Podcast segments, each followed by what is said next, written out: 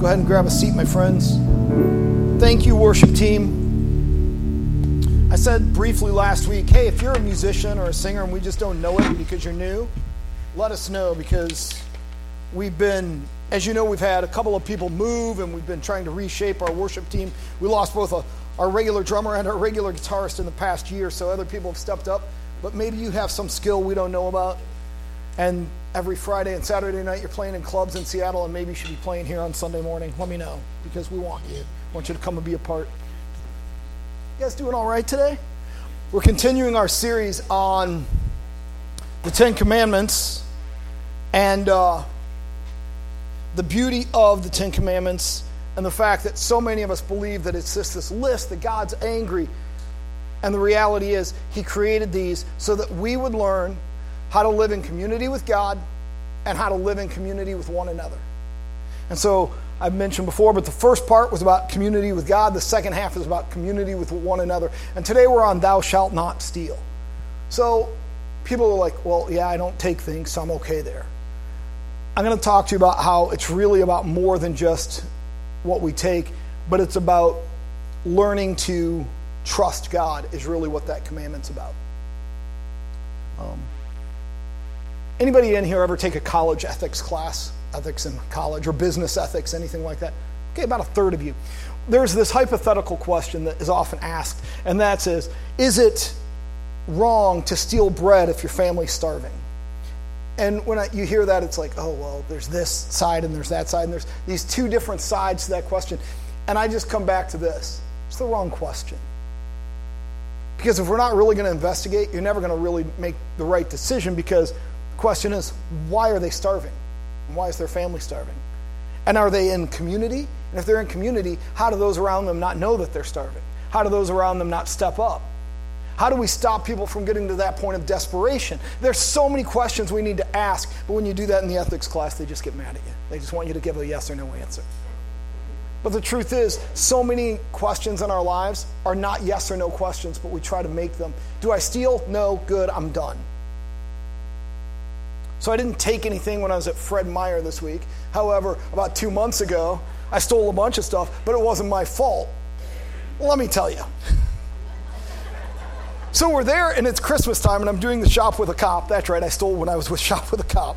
And we have these carts full of stuff. I, I, mean, when I say carts full, we buy presents for these kids, but we also let them buy presents for all the members of their family. And most of the families who are recommended have multiple children. So, like, one kid might be buying seven presents for his family. So, we've got a cart loaded with stuff. And so, we're pushing them through and they're ringing stuff up. And of course, if you know me at all, I don't care what's really going on. I'm only care about talking with the people around me. So, I'm talking with the kids, talking with the other cops, talking with the cashier. I get all the way through. We get all the way done. We do everything. And I realize, but not for about five hours, do I realize I had two carts and we're talking, and she was like ringing up, like scanning the big items, but I had a cart full of big items, but I'm talking to her, and because there's 20 carts in a row full, I realized I don't think she rang up my entire cart of our high dollar, bigger, or not necessarily high dollar, but large items. I have found the perfect way to scam the system. No, um, so naturally I go to the, oh boy. So now I have to go back through. When I, you know how you know, they give you the long receipt anyway. Now imagine you just spent $8,000 and how long your receipt is. So I'm going through this at the police station, and I, when I say it's almost the length of the conference table, it's literally a six foot long receipt. And I'm going through, going, okay, I'm looking for like items that I know we purchased and I'm from, and I get there and I'm like, nope, I stole an entire cart full of stuff while with the police at a charity event, and I'm their pastor. I figure out what it costs. I go in. By the way, management does not like when you come in and tell them you've stolen a cart full of stuff. We figure it all out, and they were very gracious, and they said, You know, it was a charity event. We can't really figure it out. Let's just call it even. Yes! Scored. Now, really, they were very gracious and said, Things like that happen, especially when there's that many people and you're trying to do that. So I stole a cart full of stuff. So I'm not guiltless, and yet it was an accident. And so then I go into the hypothetical question if you steal a cart full of stuff while dressed as a police officer, working with the police at a charity event, is it okay? Still the wrong question. When I was in high school, I saw this, uh, this survey. I did speech uh, competitions, and my, I would do the 30, you have 30 minutes to prepare a four minute speech, is one of the events I did. And um, it was the one I was working on a different topic, but I read this quote and it has stuck with me, or this statistic, and for some reason it stuck with me forever. And that is the number one reason people are in prison when they give what happened, the number one reason they give is greed. 87% of all people that are in prison are there because of greed. Now, it's when you boil it down to why did you do this? It's because they want something and they want it now. Oftentimes, there was drugs involved, there was this involved, there was that involved. But when it really came down to it, they wanted something and they wanted it now. They wanted an immediate need to be met, which comes down to greed. So there's several questions I asked when I was thinking about why don't we steal? So first off, why should I not steal? What does this do to community? What is the opposite, the thing that God wants us to do? Because I said much of the Ten Commandments the way they're written, we can look and say, what is it that God's really wanting us to do? And um, when it comes down to it, how do I, in my life, live that out? So, if greed is the reason that we commit so much crime, that we commit so many sins, greed, laziness, but it's also this immediate need, this desire for something, some need that's right here, right now, to be covered whether it's to cover the pain of what I'm feeling, whether it's to absorb and adapt and get sucked into, whatever it is, I have an immediate need. Most people who have struggled with addiction, whatever that addiction is, no matter how long, when they've struggled with addiction, it's because they are in pain of some type and they're trying to cover that pain up. And there's a lot of reasons that that pain is created. We live in a broken world, our society's broken, relationships didn't go right, all these other things. We want to not feel that pain, so we find something to bury that. So much of what we do in life is about getting rid of that pain. And yet, C.S. Lewis put it this way pain is the megaphone that God uses to speak to a dying world. So, if Pain is that thing that God can speak into our lives, and we are constantly burying it, hiding it, and getting rid of it. Then what place do we leave for God to actually speak to us? And I've said many times, you can fill your life with good things, but they're still not necessarily the right things. They're not bad things. Fill your life with, you know, your hobbies. You can fill your life with things that distract you, but it doesn't actually deal with the pain that I'm feeling, the emptiness that I have. So, why shouldn't I steal? Number one, creates distrust. We were created to learn to trust in God, and from the very beginning, we broke that trust, and stealing continues that. Because how do you trust a person who's stolen from you? You don't have to raise your hand, but just think for a minute. Have you ever had a family member steal from you, and what a violation that feels like? I think sometimes that's worse than the stranger just taking, breaking in and taking something. When a family member does it, because there's a violation of trust. I don't trust other people, I trust my family. I trust the people I'm in community with. Second thing is, it causes people to build barriers to relationship. If I know that this person is going to steal from me, I can't let them into my life. We begin to put up rules and walls, and you can't let that person just be in your life. If people believe you're a thief, they don't want you around. And it comes down to do I trust God to provide for what I need? So much of this is it comes down to do I trust God? This text was written specifically to the community. If I'm stealing from the people on my left and my right, it's showing that I don't, I can't be in community and I don't trust God. So, what is ultimately what is the opposite? How do I move forward understanding what is God wanting me to understand? And that is this I have to learn to trust God for everything in my life. I have to learn to trust God to provide for what I want, what I need, and what I have. And if I'm going to learn to trust God for that, that requires faith on my part. That pushes me, that stretches me, that changes the way I live, the way I perceive things, and the way I interact with others. Because if I'm really trusting God for the things I have, and it's not about how much can I get, how much can I take, how much can I hoard, but it's really about trusting God that He's going to be there, then that takes away my need to get things unlawfully, illegally, immorally, unethically, and violating our community. Because if I trust God, then I can have an open hand and I can freely give everything and trust that I'm still going to have stuff for tomorrow. I don't know if you've ever known anyone that was a hoarder. If my dad didn't have my mom, I think he would become a hoarder. Let me explain. He does not keep old pizza boxes and used french fry packages. However, it wouldn't be beyond the realm of believability if he did, if he found something, if he could like hold nails and screws in his old french fry things, he would. My dad does not get rid of anything. Put it in perspective, we were cleaning out some closets. My dad has an office and a library because he has that much stuff. And we were cleaning out some closets about two, three years ago out of his uh, office. And we're emptying boxes. And we find this old, like one of those little scan cards, like you might use at a hotel. It's got a little magnetic strip on the back.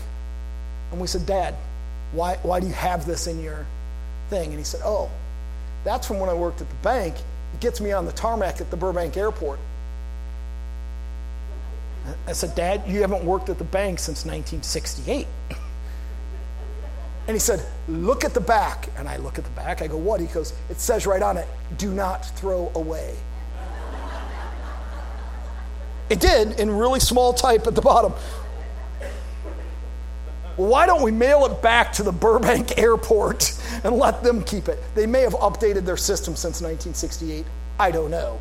But I know that in 1968, he literally would scan that, drive on the tarmac, meet the plane, and they would hand him bags of checks and receipts from their outlying branches.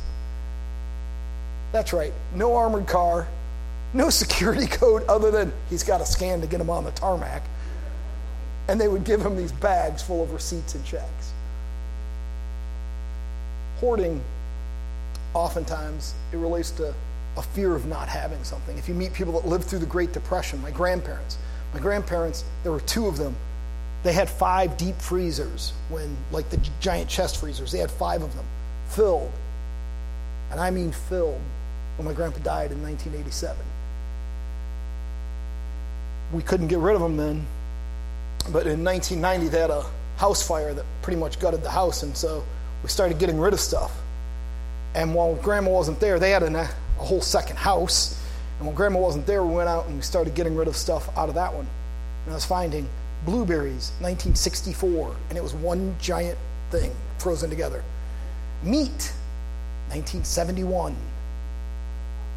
Couldn't tell it was meat anymore if it didn't say what it was because they'd lived through the Great Depression and they knew that someday they might not have things anymore.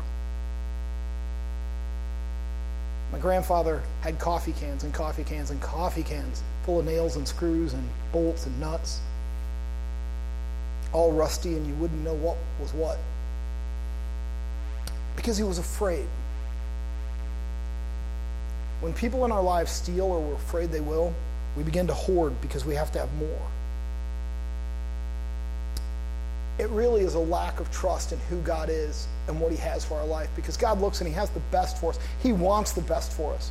But too often times we are trying to do it ourselves. And when we do it ourselves, it really goes to this place where I can't let something go because then I might not have it later. God's commandment on not stealing isn't because, well, it's an ethical thing, because our ethical and moral principles are based on what we understand in Scripture. God's command on not stealing is this learn to trust me. Learn to trust me. I've said many times, I don't expect you to trust me. You don't even know me. I've been here five years. You've heard some of my stories, but you don't know me. And I don't know you. I want to get to know you. Let's get to know each other. Let's have coffee sometime. Because that's how we begin to understand and relate to one another in a way that makes us feel safe to be vulnerable. But at the same time, can we learn to trust God? Because sometimes, even when we trust God, bad things happen. Here's a couple of things that uh, we can learn from Scripture. First is Psalm 23 1. Says, The Lord is my shepherd, I will lack nothing. That's not how we live our lives most of the time. Most of the time, we live our lives with, I got to get a little more just to get ahead. I've told you before, I'm not against you having nice things. I want you to have a boat. And then I want you to invite me out on your boat so that I don't actually have to own my own boat. Let's just be honest. I do. I want you to have the best things in life because this life is temporal. But I don't want those things to become more important than our relationships. I don't want those things to be what our quest is. Because if our quest is just to get the most things, then we're missing out. If we miss out on the opportunity to love people, to serve people, to, to grow in community with people, to spend time building and knowing and getting together, then we've missed the very purpose and the very point of what we say we believe, which is we cannot know God outside of community, so I have to do things that build community. And when I do things that tear down community, when my life is about getting more and not about building up and connecting, when that becomes my life, then I've actually become the opposite of what God created me to be. And that's where my struggle with the whole prosperity mindset and prosperity gospel is, is if I'm a good follower of God, He's going to give me stuff. Why? What do you need that stuff for? It's all temporary. And our quest has to be how can I know you more? How can I love you more? How can I serve you more? Because then, in light of those things, I'm suddenly understanding who God is and what He created me to be. The reason we don't steal is because God wants us to learn to trust Him and to learn to build community.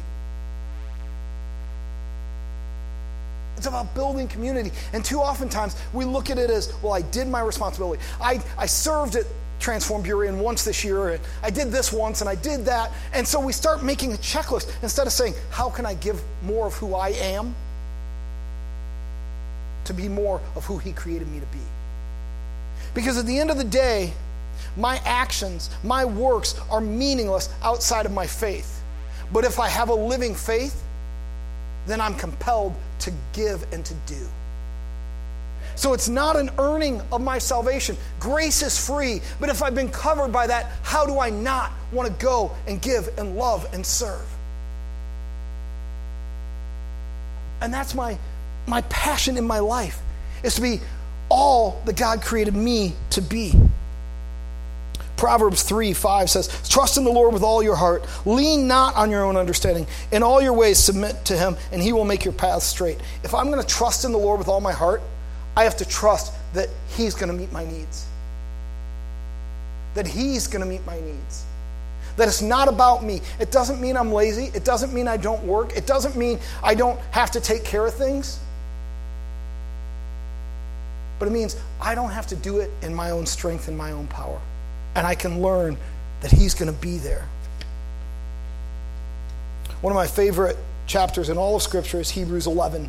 I've talked about this before because it's this great chapter of faith. And these, these stories of these people in the Old Testament and how great everything worked out for them. And people like to stop right at about verse 34. Because verse 35 starts talking about all the people that had great faith and everything didn't work out for them. And that's where I come in, because that's sometimes my life.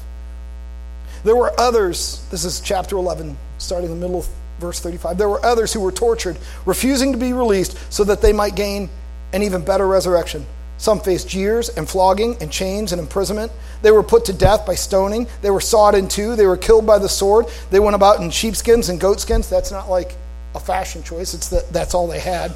Destitute persecuted, mistreated. The world was not worthy of them. They wandered in the deserts and mountains, hiding in caves and in holes in the ground. They were all commended for their faith. Yet none of them received what had been promised, since God had planned something better for us, so that only together with us would they be made perfect.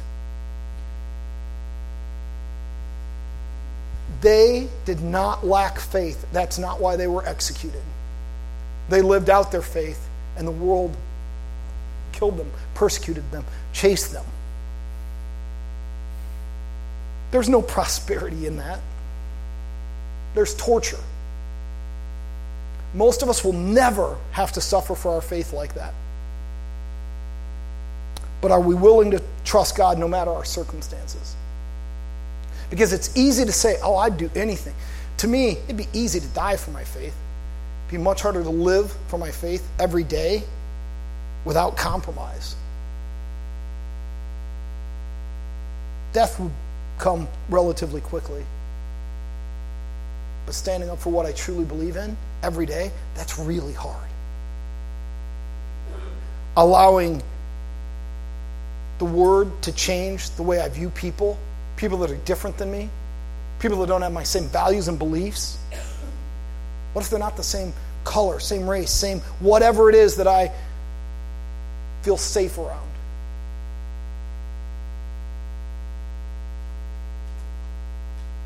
Is my faith real enough to walk that out and to live that in spite of what's happening? Because it's easy to go, oh man, Abraham, what a great man of faith because everything worked out. Daniel, oh, he's a hero of the faith because everything worked out. But nobody even knows these people's names. They were people of faith and they died. God wants us to be real and in community because he wants us to learn to trust him. He wants us to learn to trust Him.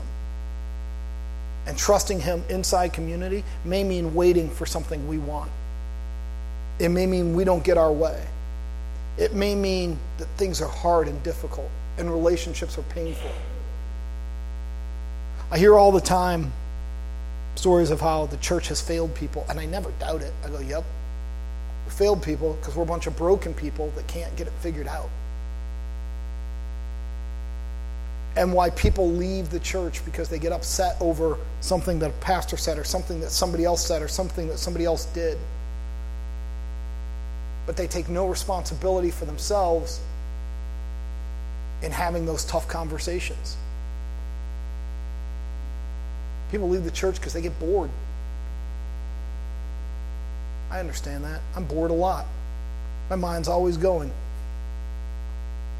And yet at the same time, what about being rooted in this community of faith that challenges me, that makes me think, that asks me questions? And am I willing to do the hard work to get into the relationships that it takes, which are going to be messy and people are going to mess up and people are going to fail me and let me down? But am I willing to do all that for the sake of knowing God better? because it's so hard.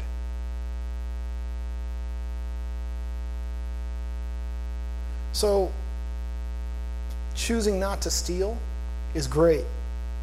Choosing to trust God for what I need is life changing. Choosing not to take something from somebody else, that's kind and the right thing to do. But choosing to really say, you know what, God, I need you working in my life every day, and I'm going to trust you to meet me where I'm at.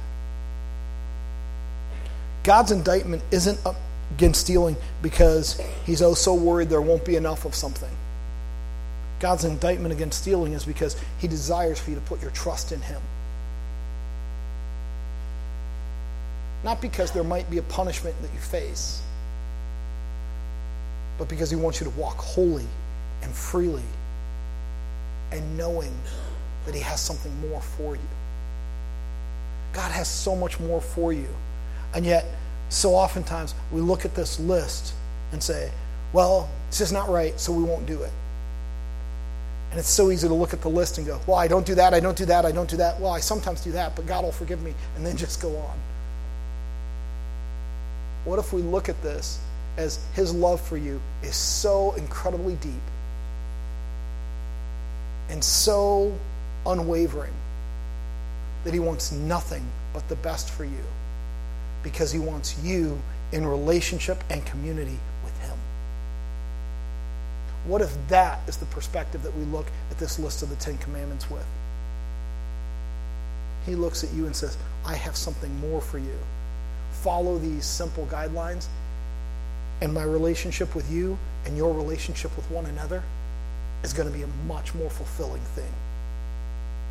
you're going to find peace and you're going to find connection and you're going to find community that we're all so desperately seeking.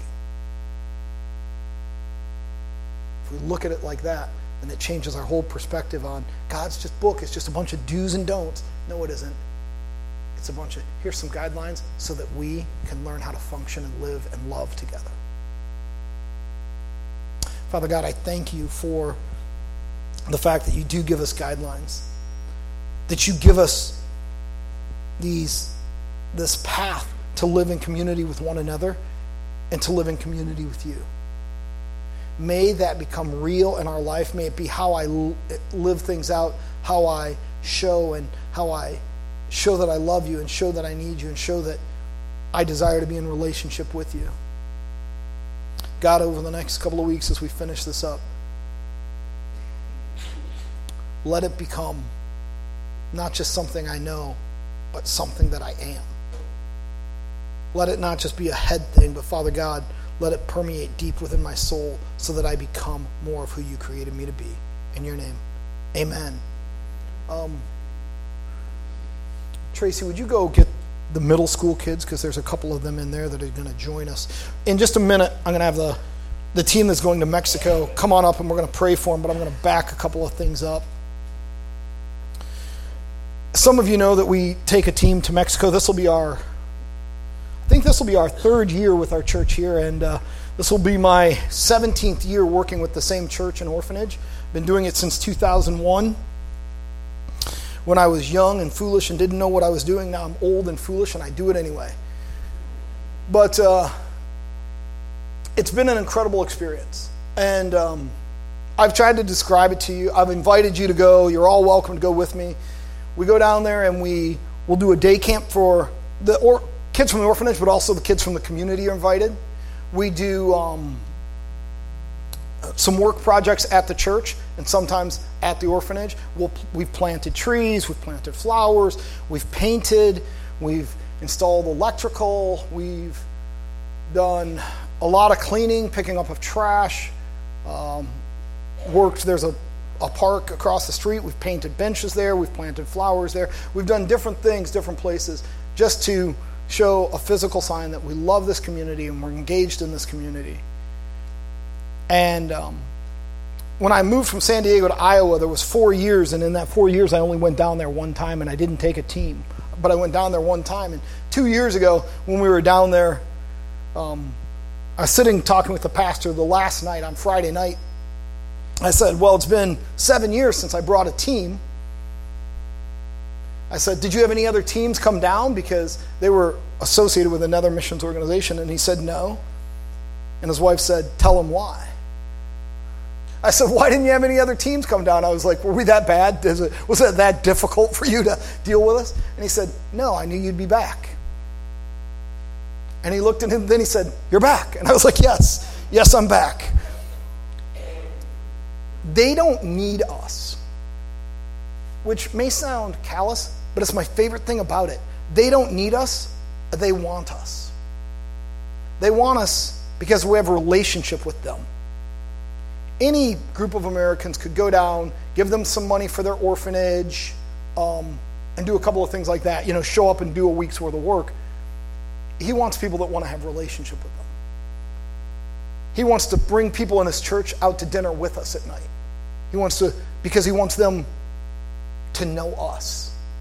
He wants them to understand we love them. We're not just here, but we genuinely love them. So thank you to those of you who have helped support this over the years. Um, we've got a lot of great projects on deck this year. We're going to install some new LED lighting uh, because it's more cost effective. So we're going to install some LED lighting. We're going to uh, paint a fence. We're going to put in some new fruit trees at the orphanage. We're hoping to buy them uh, a washing machine to they uh, have one, but they have between 10 and 20 kids, and they need a they need another washing machine. They rent theirs currently, so we're going to do some different things like that. We uh, have some things that we're going to purchase for the church. We're going to do other projects during the afternoons each day. We'll do a, a, day camp for two to three hours with the kids, and like I said, in the orphanage and in the community. We'll have anywhere from like four to 40, and you don't know one day you have four, the next day you have 40, the next day you have 11. And I'm always like, what do we do to grow? What'd you guys say to them yesterday? Um, no, but that's just the way it works. And we will just love the kids that are there, and we will serve, and it will be hot, and it will be wonderful. So I would encourage you, if you physically are able to, and it is a hard week physically, but if you're able to, come and join us. We hope to do it again next year because I believe in the value of it. So if the team, all the team, could come up um, right now, that would be great. Somebody's got to walk first, so somebody walk. Okay, good.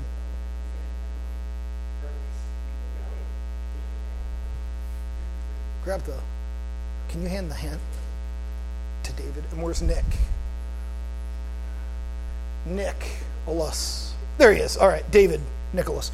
I've asked two people that went before to share for, from one to three minutes. Did you grab the handheld from James? Thank you.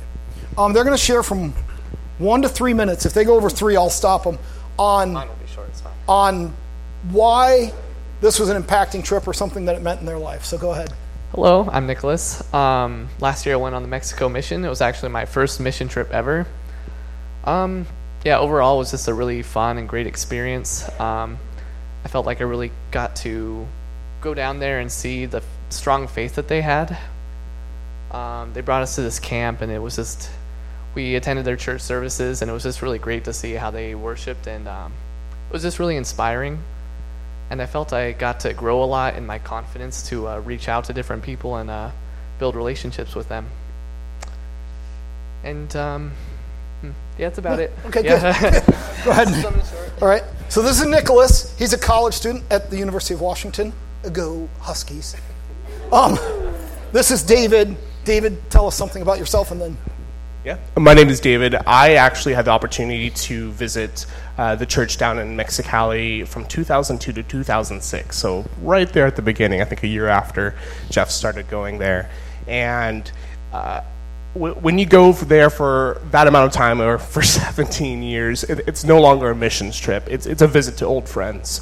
And what happens is you start to develop a heart of compassion, not because we're helping someone who's less fortunate or we're saving anybody. But what actually starts to happen is you start to develop a heart of servitude. And that really spills out coming back into your everyday life. I can't tell you the friendships and funny stories that you have with the team that you go with.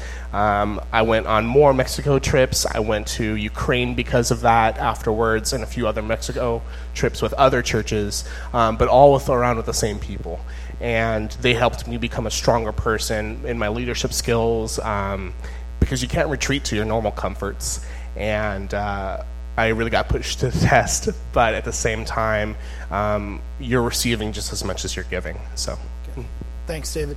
All right, I'm going to tell you who everybody is, and I'll do it. I'll do it just to keep it quick. Abby, what? Oh, raise your hand if it's your first time. We'll do this all at once. Raise your hand if it's your first time, high enough that people can see them. All right, so about half the team. The other half, raise your hand if you've been there before. These are the true troopers. I'm glad the first timers go. It's the second time. That's the dedication. All right. Abby, McKenna, Lola, Mariah. I got to look sometime. I don't know, know them all by the back of their heads. Kendra, Marissa, Mia, Nicole, Evan, Dago, Ty, Cole, Dylan, Isaiah, Joe, James, Michaela, Christine, Anna. There's a couple people that aren't able. To, go ahead and clap for them. They're clap worthy.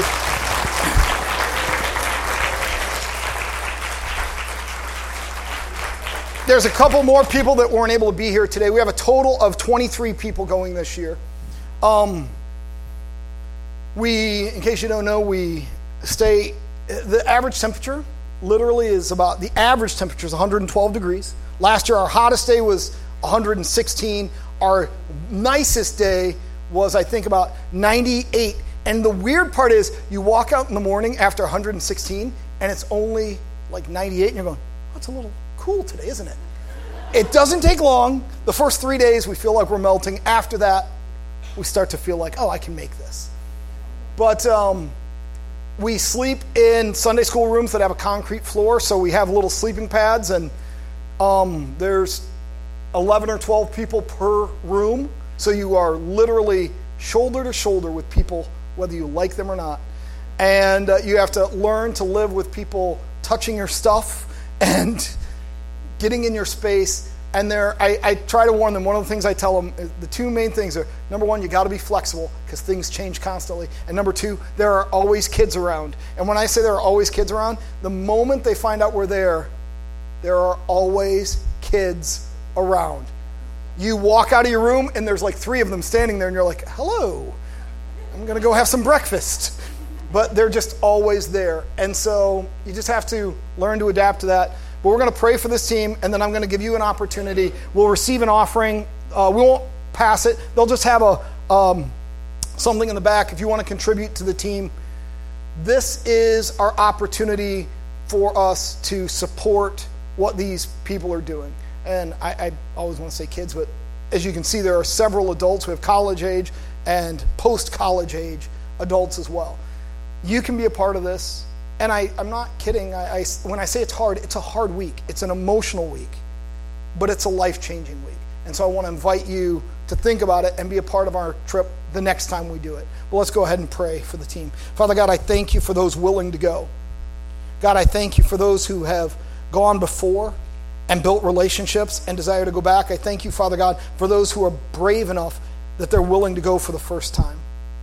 God, for those who are stepping out of their comfort zone, who are struggling with fear or anxiety or intimidation, Lord, I pray that they would know that you are with them. When they feel overwhelmed, that they would be excited knowing that this is part of your plan and path for their personal development. God, for each member of this congregation that has supported us in the past or currently. Lord, I thank you for their contribution.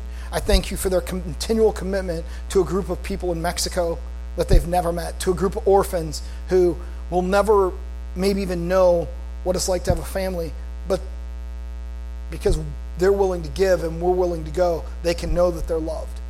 They can feel loved and valued and like that they matter. Father God, we know that you look down and it's not that you're you, that you have favorites, but Father God, we do know that you're pleased when we're willing to say yes to the opportunity. God, open doors for us to, to really connect and impact with this community. And I thank you and praise you again for everybody willing to go and that you would give us a safe journey down there, a safe journey back, that we'd have no car or vehicle issues or complications, that you would protect us while we're there.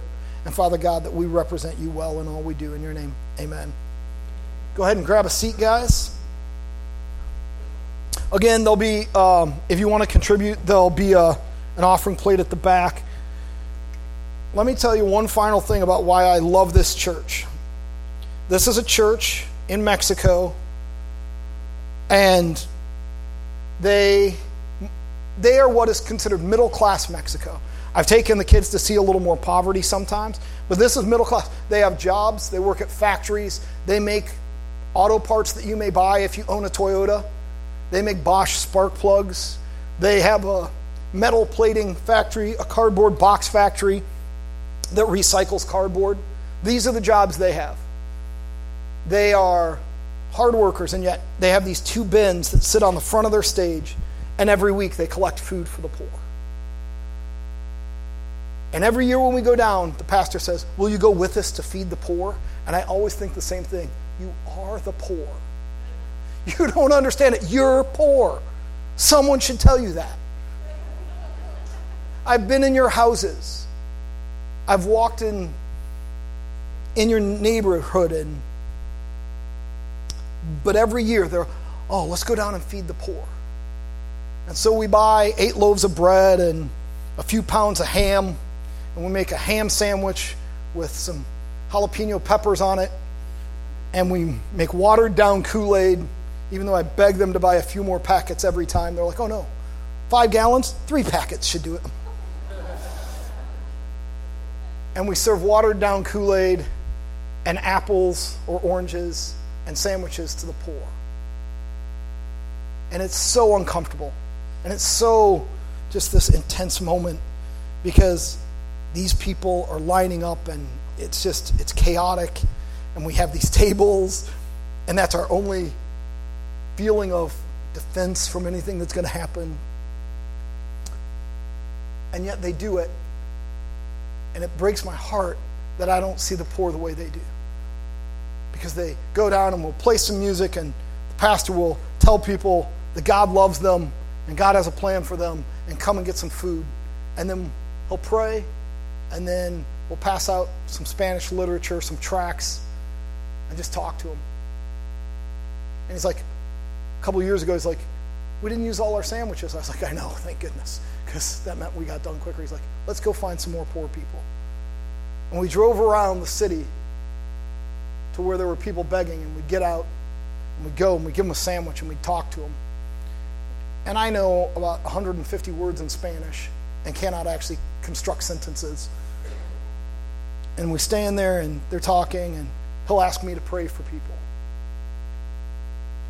And never in my life have I felt more unworthy to pray for someone than when I'm standing next to this guy who does this all the time in a language I can't speak to a people I don't know. And I feel like God's reminding me, you're not worthy, you're chosen. Don't neglect that call. None of us are worthy. We're all called and given the opportunity.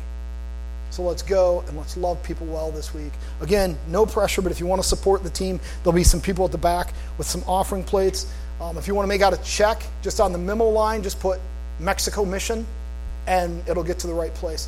Thanks, guys. Have a great week. We'll see you next week, graduation Sunday and Father's Day.